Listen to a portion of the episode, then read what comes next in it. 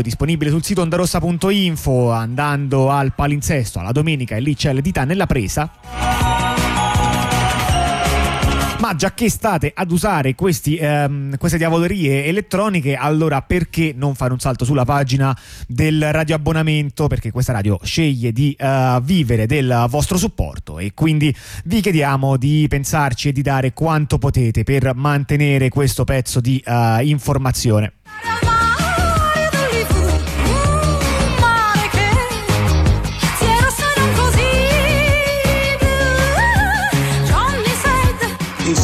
Nella puntata di oggi eh, che cosa troviamo? Beh, partiamo con una notizia um, un po' bizzarra, ma che poi in realtà potrebbe sembrare eh, una notizia quasi ridicola, invece in realtà è una notizia abbastanza seria, eh, ma che potrebbe sorprendervi.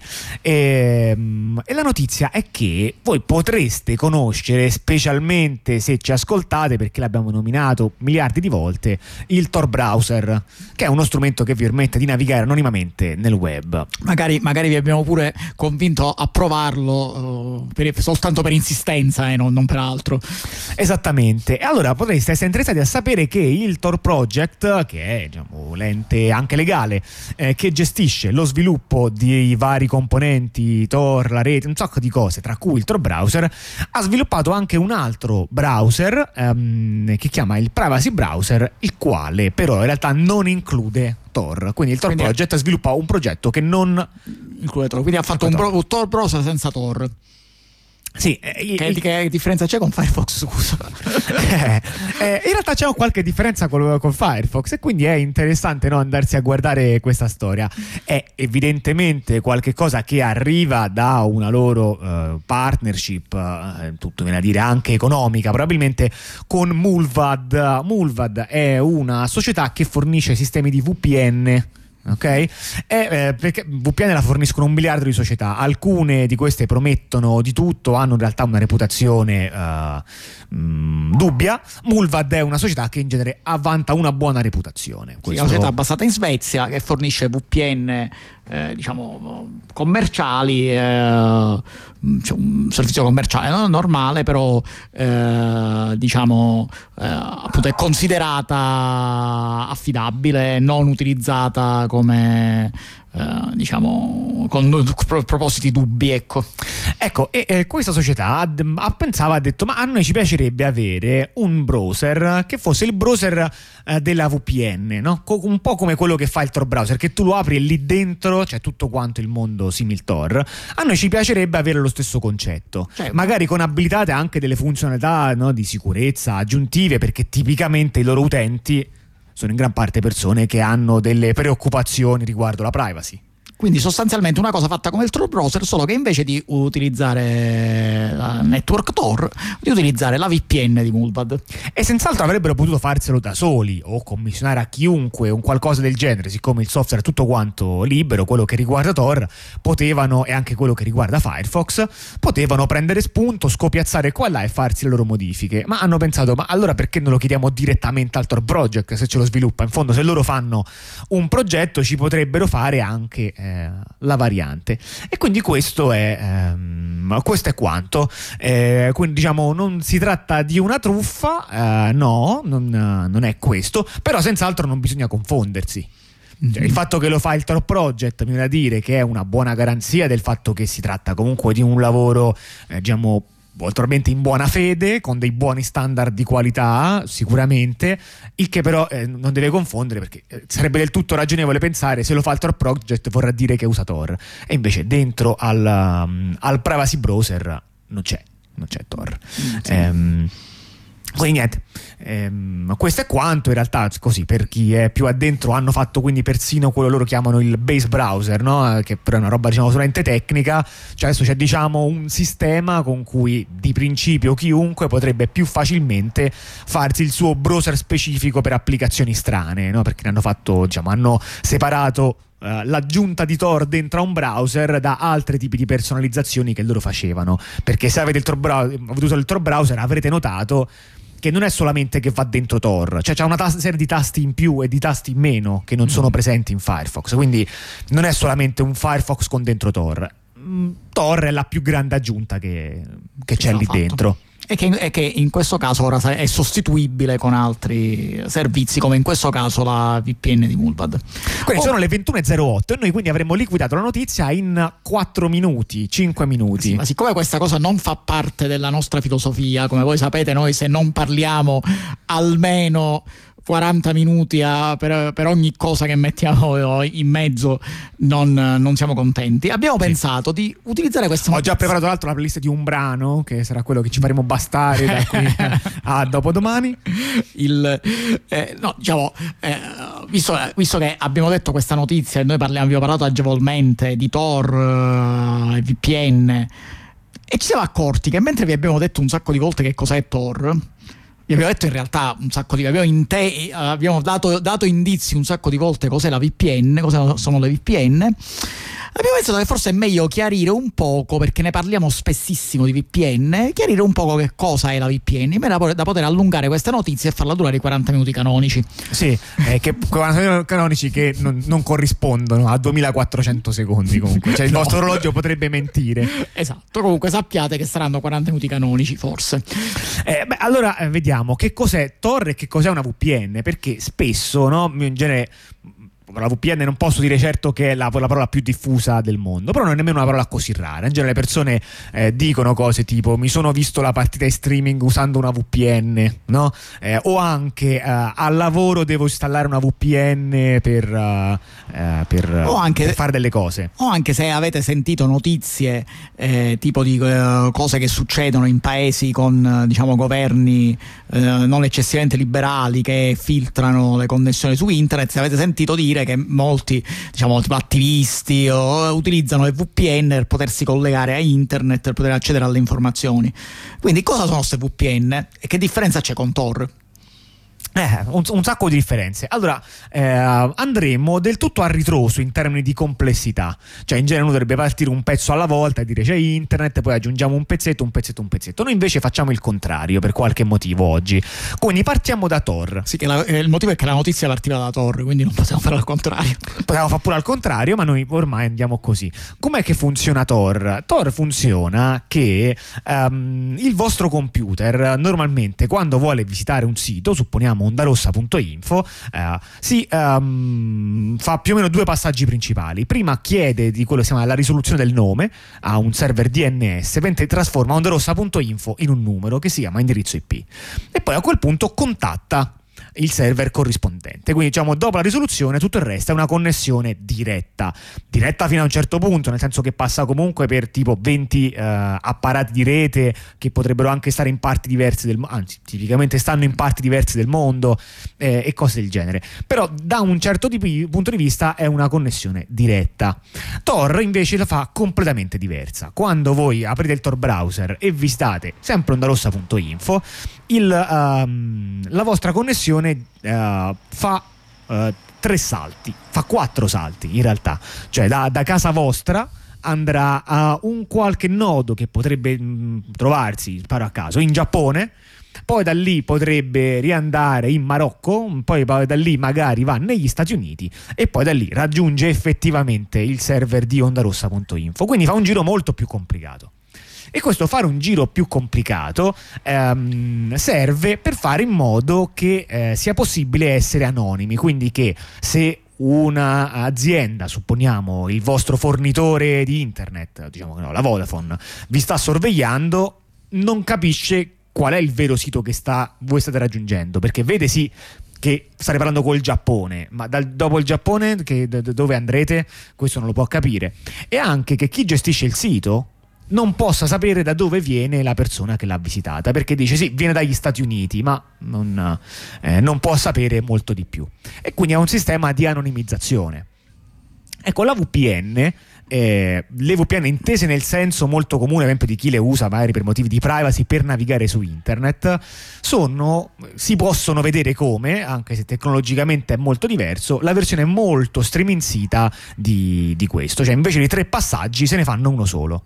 Sì. Sostanzialmente voi vi collegate in un'altra, eh, vi collegate in un'altra rete, cioè vi collegate con un sistema che vi consente di essere in quello che è equivalente a una rete locale, quindi voi fate un salto cioè dal vostro computer, il vostro computer è connesso a internet normalmente, fate un salto a in uh, diciamo un gateway, chiamiamolo così, che vi permette di uh, collegarvi alla rete interna e poi sostanzialmente lavorate come se foste su una rete interna. Ora la VPN non è una rete interna perché è una rete che, diciamo, anche qua eh, i computer possono essere nel posti più disparati del mondo, eh, diciamo, possono esserci fatti, fatti vari salti eh, da una parte all'altra del mondo per eh, con- connettersi, però il concetto è che logicamente stiamo parlando di una cosa equivalente a una rete interna. Per questo è una virtual private network, perché private network è appunto come se fosse una rete interna.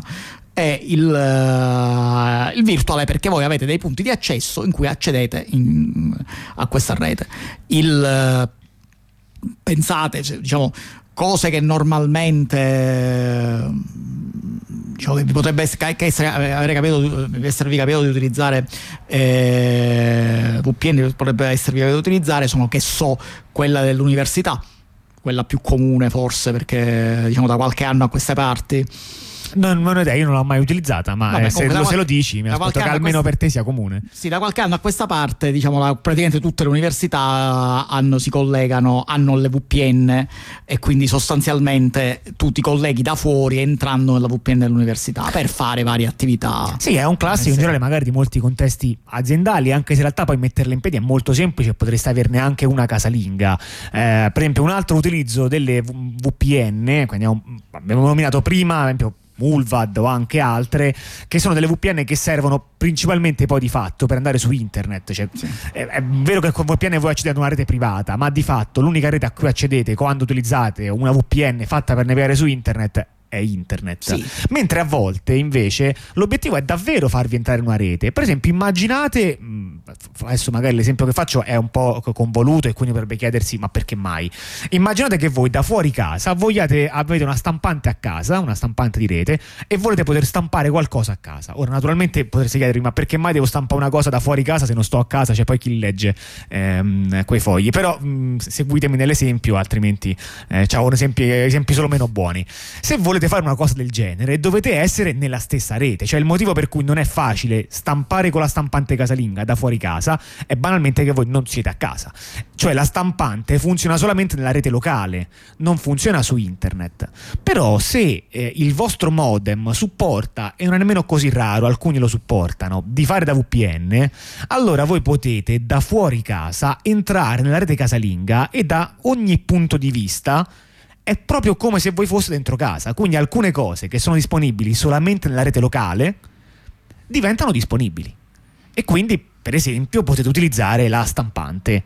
Eh, da fuori casa. Questo caso della stampante è un po' strano, in un uso casalingo uno si potrebbe chiedere ma che me ne faccio? Però in contesti aziendali o di piccoli gruppi di collaborazione l'idea di poter accedere a una serie di servizi eh, che sono tipici di un posto circoscritto anche da fuori quel, quelle quattro mura in realtà non è un'idea così strana. Sì, un altro, un altro esempio che si potrebbe fare per eh, questo tipo di uso delle VPN è per esempio se voi avete appunto uh, due o tre gruppi uh, fisicamente in posizioni diverse, in posti diversi, che eh, vogliono condividere le loro risorse, tipo lavorate assieme, però siete fisicamente in posti diversi. Allora si, possono settare, eh, il, si può settare una VPN in maniera tale che eh, ciascun computer veda tutti gli altri come se facessero parte della stessa rete, anche se fisicamente questi computer sono dislocati in posti diversi. Immaginate, eh, siete un gruppo di 10 persone divisi in tre posti tipo in due città diverse, in una delle città o in due sedi diverse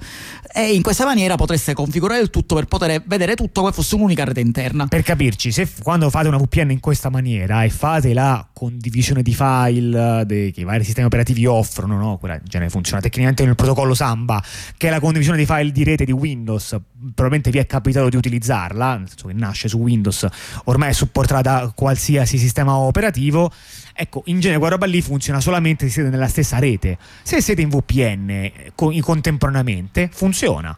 Quindi voi potete tranquillamente, per esempio, condividere una cartella sul vostro computer con un'altra persona che non sta in quella stessa stanza perché utilizzate una VPN. Certo, poi in tempi moderni va molto più di moda usare Google Drive, che diciamo che risolve il tema in un'altra maniera. Sì, ma passando, Però... ma passando da internet. Invece in questa maniera voi diciamo, passate fisicamente da internet, cioè i pacchetti passano dalla rete esterna, però logicamente siete sempre in una rete interna. E non c'è un servizio esterno, c'è tutto sul vostro portatile, sui vostri due portatili, no? per esempio, eh, nell'esempio. E questo è il caso di quelle che in genere si chiamano intranet, cioè di uh, reti, eh, da un punto di vista tecnico una intranet non è che è diversa troppo da internet, internet è semplicemente la più grande delle reti eh, sul globo, eh, però diciamo è un class, in genere comunque sì, insomma, logicamente c'è della differenza tra una rete di 7 computer e una rete di 7 miliardi eh, e quindi se voi sulla intranet avete dei servizi le VPN sono a volte un modo per arrivarci che è il motivo per cui molte persone associano le VPN ad un contesto magari lavorativo no? Mm-hmm. dice no devo usare la VPN per poter fare alcune cose di lavoro perché devi usare la VPN? perché evidentemente hai qualche forma di intranet uh, sì, qualche cosa che qual- si basa su una intranet sì, qualche servizio che devi utilizzare che magari non vuole non, non, non si vuole esporre su internet. Sì, ehm, questo in realtà a volte viene confuso anche comprensibilmente, con i servizi che poi ci girano sopra. Okay? Quindi, per esempio, a volte può capitare di notare una confusione tra la VPN, che è una tecnologia di rete, e le cose che uno ci mette dentro, che è un po' come quando uno confonde internet con Google. Okay? Mm-hmm. Cioè, internet è una rete mondiale, bla bla bla, Google è uno dei servizi su questa rete, uno molto famoso, ma è pur sempre uno dei servizi su questa rete. Quindi, per esempio, a volte le persone confondono la VPN con servizi come per esempio VNC, il desktop remoto, i vari team viewer, ce ne stanno un miliardo. Sì, questi... XMCP se siete mm, vecchi. Se siete vecchi. Se vecchi e comunque usavate tecnologie di nicchia. Se siete vecchi e usavate tecnologie di nicchia. Ci siamo scordati pure noi come funzionava di preciso. sì, esatto. C'era, c'era un, un vago il sì, no, mi ricordo che l'avevo usato però mo di preciso. Comunque, eh, questi, questi, altri servizi sono servizi molto comuni, sono servizi di desktop remoto, che in realtà non sono servizi tecnicamente di rete, sono degli applicativi che utilizzano un loro protocollo, che possono girare su un intranet, ma in realtà possono girare pure su internet, servizi tipo hai nominato TeamViewer per esempio, questo non ha nessuna ragione per girare in una VPN o in una intranet, in realtà questo può girare tranquillamente su internet, questi sono sistemi che ti servono... VNC forse, cioè, anche quello può andare anche su internet, ma, ma diciamo che è comprensibile che ci siano dei buoni motivi per farlo andare sì, in esatto, VPN. Esatto, il eh, VNC, e questi erano protocolli che servivano appunto per entrare nel tuo computer. Possiamo fare un parallelo per utilizzare utilizzare un'applicazione sicuramente a noi molto più familiare, non sappiamo se a voi, è un parallelo proprio con SSH. SSH, la Secure Shell, è un protocollo che serve per connettersi da un computer a un altro computer. È, un, cioè, è un protocollo di rete, ma non è un protocollo che configura una rete come la VPN. È un protocollo che eh, diciamo, serve sostanzialmente per connettersi a un computer e accedere a quel computer da remoto. Cose tipo la VNC funzionano nella stessa maniera, cioè il loro principio è quello di eh, connettersi a un computer, solo che invece di connettersi a livello di terminale, come fa SSH, o terminale più accessori, diciamo, come fa SSH, si connettono invece utilizzandovi, mm, mettendovi a disposizione l'ambiente grafico. Però il concetto poi alla fine è lo stesso, cioè tu stai entrando in un altro computer. Mm-hmm. La VPN invece non è questo, è il tu stai entrando in un'altra rete, sì, non quindi... in un altro computer. Poi all'interno della VPN puoi metterci un software per entrare in un computer, ma non è necessario. E sicuramente se entri in questa rete sarà perché in quella rete c'è qualcosa di interessante e l'unica cosa che ci può essere interessante dentro una rete sono i computer, perché le reti sono sempre reti di computer, quindi è chiaro che l'obiettivo è comunque raggiungere dei computer, però la VPN in sé ti fa solamente entrare in una rete, no? così come scegliere quale wifi usare ti fa entrare in una specifica rete, anche un altro modo per fare questo è che tu ti colleghi a internet come ti pare a te e poi sopra sopra la tua connessione a internet usi una VPN per raggiungere una specifica eh, rete locale. Ovviamente quello che eh, diciamo quale cosa utilizzare dipende da cosa volete fare. Se tu se una persona vuole accedere ai, ai dati che stanno sul proprio computer che stanno in un'altra città, però eh, si collegherà con la VPN, ma si dovrà collegare pure con un desktop remoto o qualcosa del genere, perché se ti colleghi solo alla VPN semplicemente stai facendo in modo che il tuo portatile,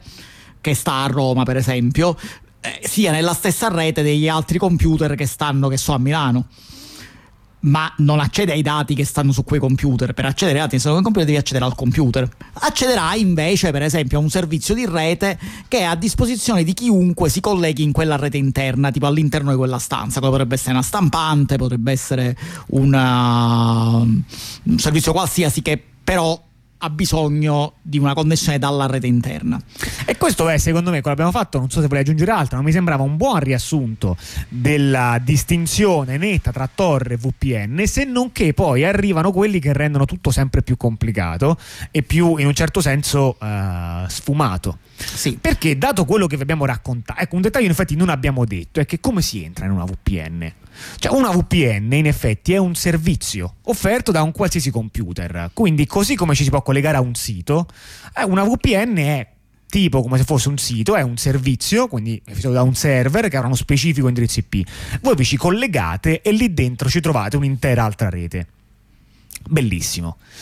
Ma ehm, abbiamo nominato all'inizio l'idea che in molti contesti diciamo, di censura vengono eh, utilizzate le VPN. Certo, perché noi abbiamo parlato di VPN come diciamo, evoluzione della rete interna, ma c'è anche l'altro, l'altro, l'altro lato che è quello con cui diciamo, si vede maggiormente la somiglianza diciamo, con, con Tor, che è quello contro la censura. Perché se voi avete che la rete esterna, quindi internet, è in qualche modo censurata, ma potete collegarvi a una rete interna, una rete privata che per qualche ragione non è censurata, tipicamente non è censurata perché la, la, la rete privata contiene dei nodi che non stanno nel paese dove avviene la censura e di conseguenza tramite e non sono nodi, noti all'ufficio dei censori di quel eh, paese. non sono noti, sì. cioè, c'è un ufficio di gente che di fatto scrive indirizzi su delle liste. Sì e quindi sostanzialmente utilizzando quei nodi uno può uscire su internet e avere l'internet internet non censurato.